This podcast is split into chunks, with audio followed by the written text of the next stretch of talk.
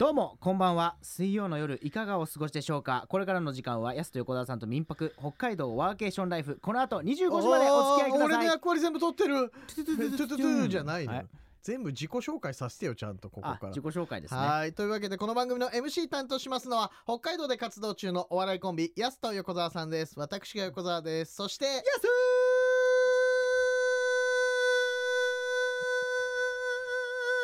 お願いしますどこで、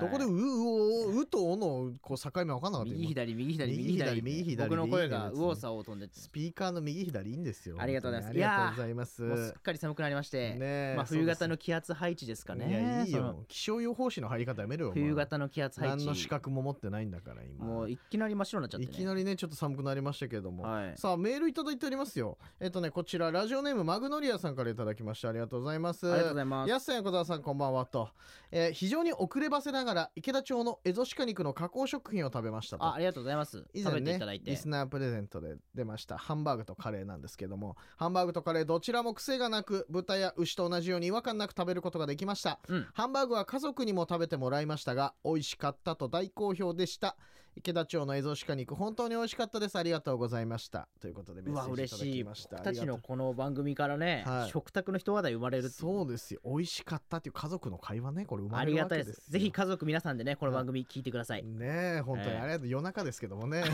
おのおの聞いていただいても構いわないやです全け員どであの一つの全員で一一つつのラジオに見てねいや集そんまっなていのたじゃだあいて前に戦、戦前じゃないんだからさ別に 一つのラジオ向かって聞くパターンなかなかないけどうんね今食卓ねに並べてね食卓でラジオ聞くパターンもなかなかないかもしおれな願いいでしすまけどもすありがとうこういうねメッセージ嬉しいですよねだからはいねもしかしたら本励励みになります当にねえ本当によあかったりがとうございますはいありがとうございますメールどしどしお寄せくださいさあというわけで安田横澤さんと民泊北海道ワーケーションライフこの後25時までお付き合いください了解です FM North Wave. Keep on grooving.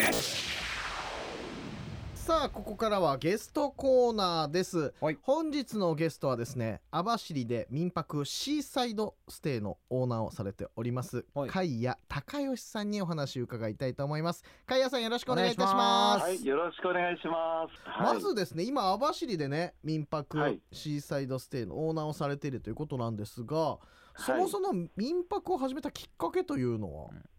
はい、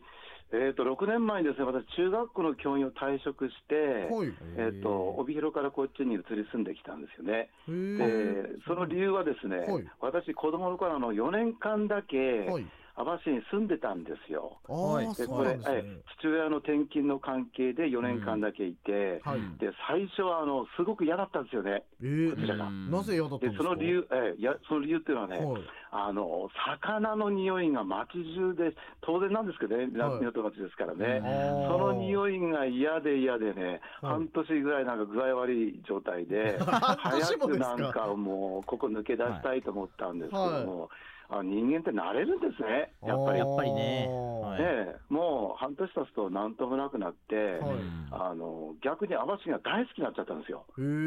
へで例え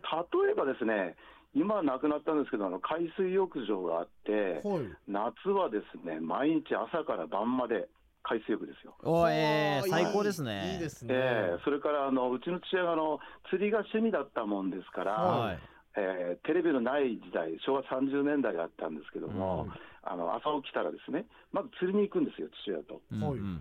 で、釣りに行って、帰ってきて、朝ごはんを食べてから学校行くという毎日でした。うわーはあ最高だいいですね。ねはい今、そんなゆっくりした時間持てる子供いないじゃないですか。うん確かにそうですね。忙しくてはやっぱりね、そういうのがね、記憶に残っていて、まあ、結局、私がこの民泊始まるきっかけの第一はですねい。、はい。やっぱりその網走の魅力をうんあの広くいろんな人にお伝えしたいということだったんですよね。うんあの決してあの網走といえば流氷と網走監獄博物館うじゃないんですか。イメージ強いですよね。ははい、でも決してね、それだけじゃないってことをですね、いろんな方に伝えたいというのがまず私の第一のきっかけです。い。はあ。でも小さい頃にその4年間住んでいただけでやっぱりこう網走で民泊始めようってことはやっぱり強烈なこういい思い出として残ってたっていうことですもんね。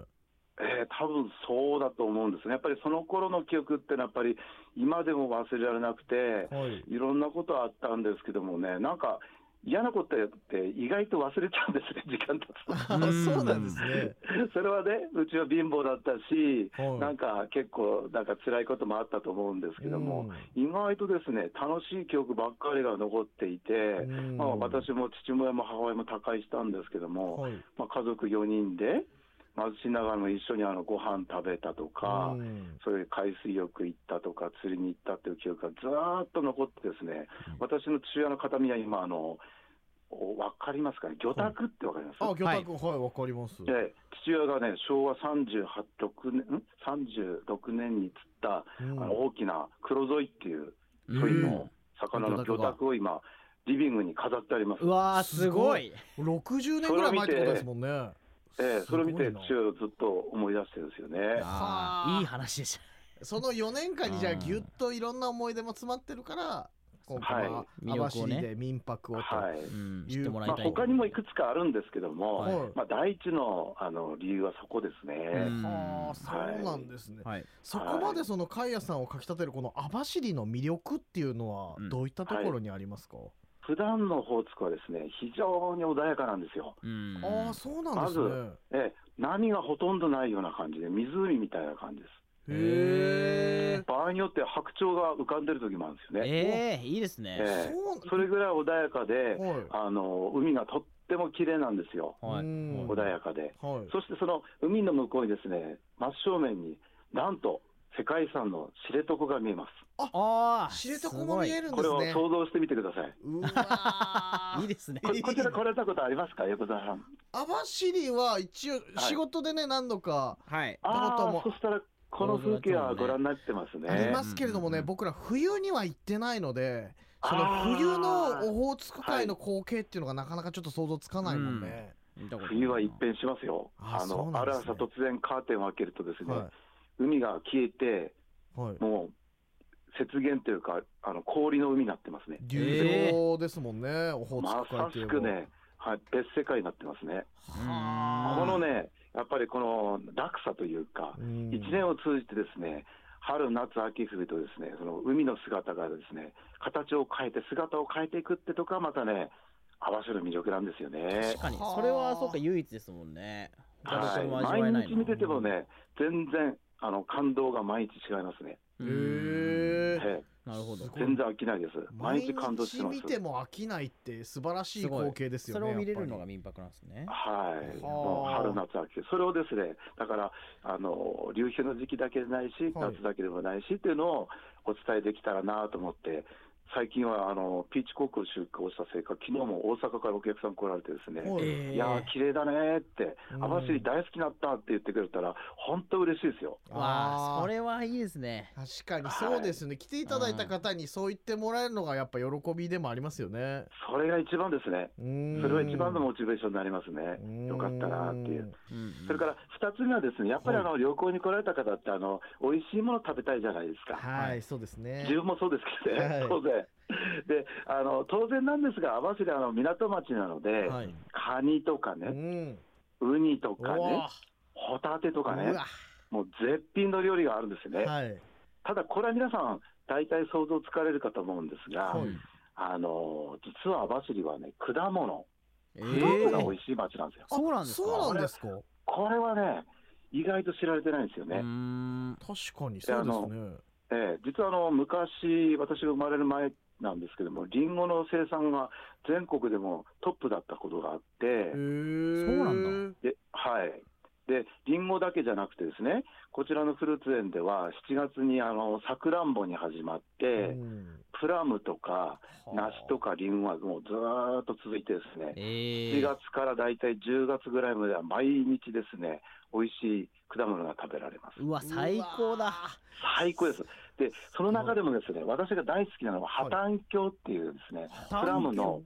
ははい破綻鏡って、これも知られてないんですけども、あのはプラムを緑色にしたような食べ物なんですが、へーあの、濃厚な甘さですね、へーもう大回食べたらやみつきになります、これ。はあしまだし知らなかったただでしすですね、はいこれね、1日でダメになっちゃうんですよ。えーだから、はい、お店屋さんでは買えないんです。らへーじゃあもうその幻場ので木から摘んで食べるしかないんですよ。あーうわすだごからいひ非常にレアでね、貴重でも一回食べたらわ忘れられない。あーじゃあ、はい網走に足を運ばないと食べられない幻のフルそうーなツんですうん。しかもね、その時によって時期変わります。大体9月の末くらいですね。1週間か2週間。はい。あとのさくらんぼとかプラムとかは結構1ヶ月くらい、まあ、あの食べられる期間があるので、でもこれはぜひね、おすすめなんですよ。うわー行くのねやっぱじゃあこの期間だ絶対、はい、うわー、はえっ、とですね、私意外とこの歴史っていうのが好きで、ほい実は網走にはですね、歴史を感じさせるものがはいいっぱいあるんですよね。ほうほうほう。と言でいますと古くはですねあの古代人の遺跡がありましてうへ、ーモヨロ貝塚っていうのが有名なんですけどねこれ世界的な大発見があってあの昔貝を食べてたねあのモヨロ人という人たちがへー食べたその貝の跡がこう層になってあるのを発見した方がいてこれ米村さんっていう方が発見したんですがはい考古学者だったんですよね。うーん、はいはいでこれが世界的な大発見になって今モヨロ貝塚館っていう博物館があるんですがう、んはい例えばそういうものとか、うんそれから、えっと、郷土博物館という、この辺りで一番古いあの建物、博物館ありまして、はい形がですね、屋根がドーム状しててですね、ドームの形ですねはいうはいん原爆ドームの丸いような。はい。で、これがですね、あの国の有形文化財に指定されたんですけど、私も多分この博物館に100回以上行ってます。えー100回もですか。はい。多分子供の頃からずっと行ってたんですよ。えーで、第一の理由は入館料が安い。お、おいくらなんですか。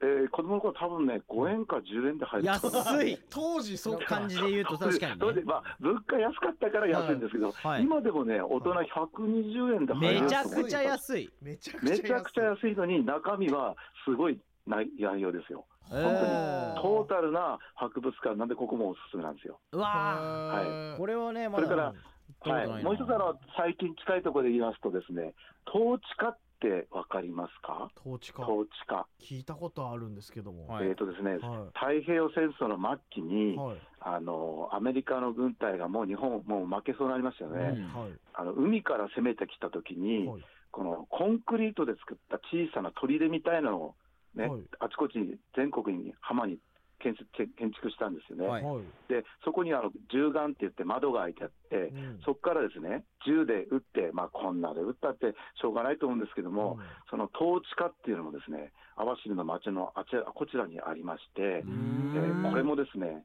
まあ、戦争のあの記憶をですね、うんまあ、残すもので、うんこれが普通に残ってるんですね。へえ。へというようにね、非常にね、あのディープなそういう文化的なものもですね、見れるっていうのも魅魅力だと思います、ね。歴史もじ感じながらはい。あはああいいですね、い。こんなのが魅力でですね、ぜひあのすごい皆さん来たらそういうのもですね、あの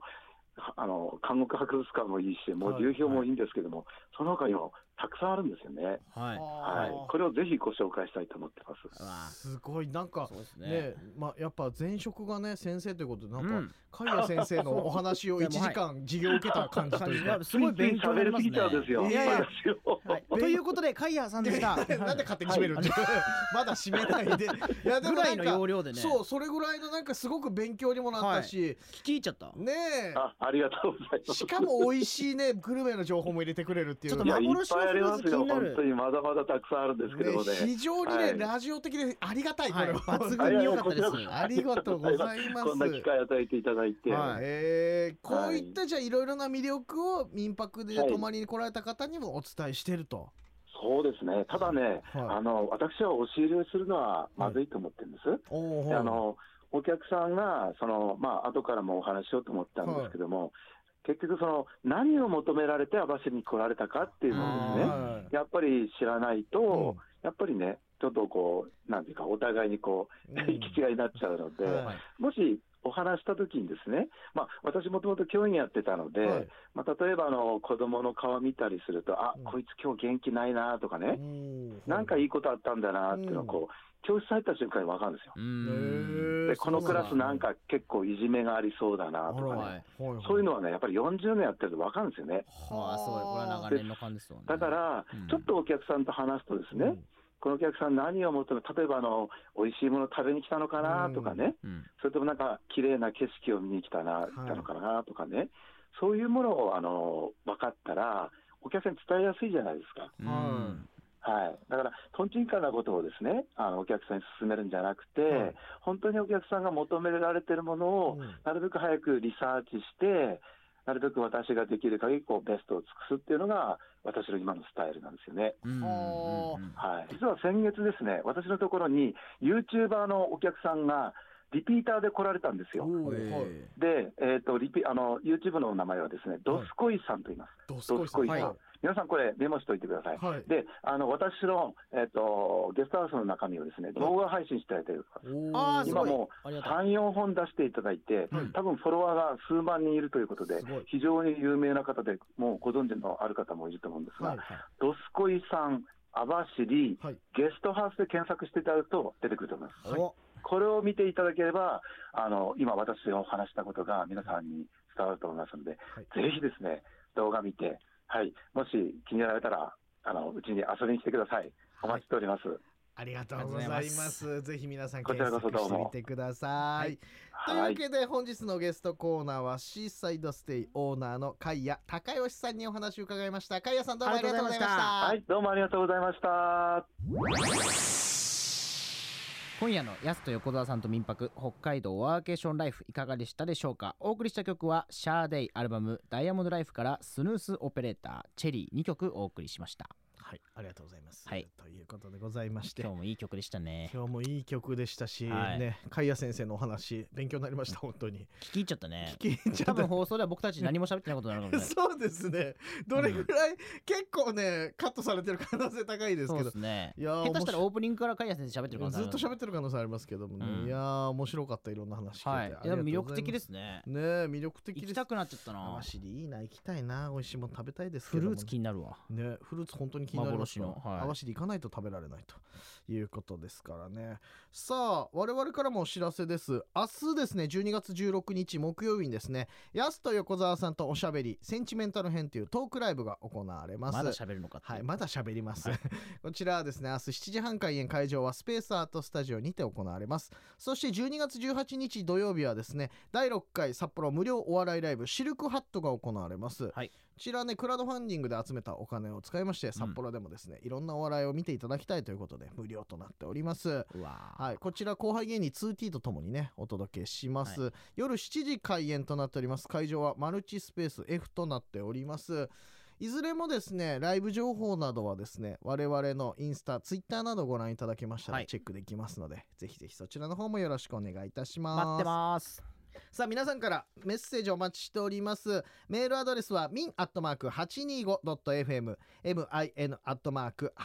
825.fm また FM ノースウェーブのホームページからもメッセージできますのでどしどし送ってください過去放送回はポッドキャストでも聞けますのでぜひそちらも要チェックでございます、はいさあというわけで安と横澤さんと民泊北海道ワーケーションライフそれではまた来週水曜日24時30分にお会いしましょうそれではここで今日の付録どうも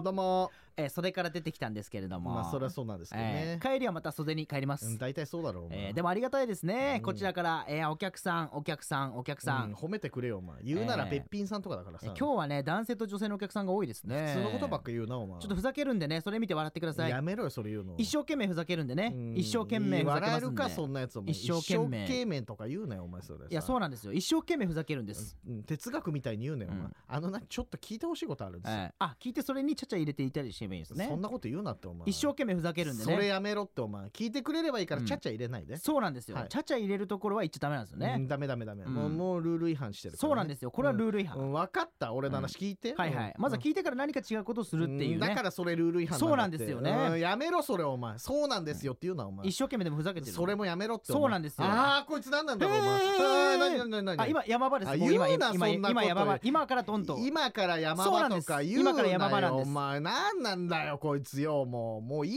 いよもういいもういいもういいよいいねいやそういうこともうなんかもういいよって言ったらみんな袖に帰ってくるルールにななんるだもういいってよお前何何それがルール違反だからさうんルール気にするやつがルール違反すんなよお前そうなんですこれがねいやもういいよそれ帰りますというわけでお相手はやすと横澤さんでしたまた明日また来週ですよ